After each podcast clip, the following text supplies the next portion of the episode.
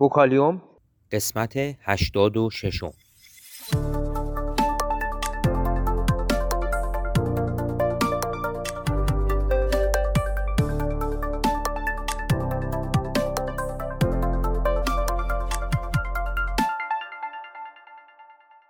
صدای ما را از آسمان نمای گنبد مینا در منطقه فرهنگی گردشگری عباس آباد تهران میشنوید.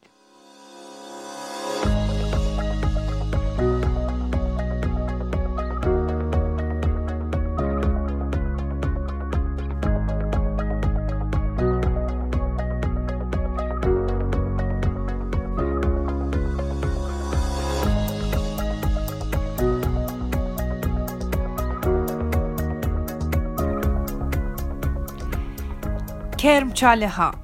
تخیل یا واقعیت. تقریبا بلافاصله پس از ارائه نظریه سیاه چاله ها پیشنهاد وجود کرمچاله ها توسط اینشتین و روزن مطرح گردید البته در آن زمان هنوز واژه کرمچاله در ادبیات علمی مطرح نشده بود و در مقاله اینشتین و روزن از چنین ساختارهایی به عنوان پلهای ارتباطی بین نقاط مختلف فضا یاد شده بود.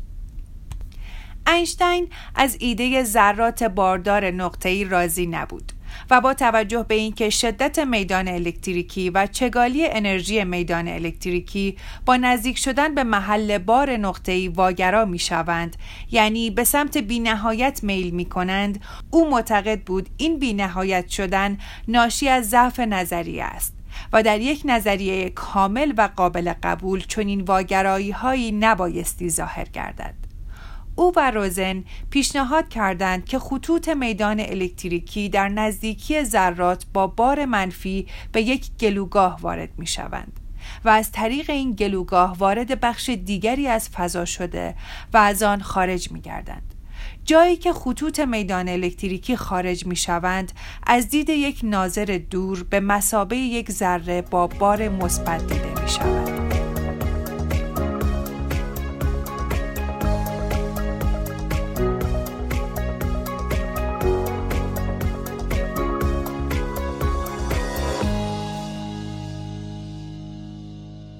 اگر علاقمند به مطالب علمی و نجومی هستید صفحه اینستاگرام ما را به آدرس گنبد مینا دنبال کنید.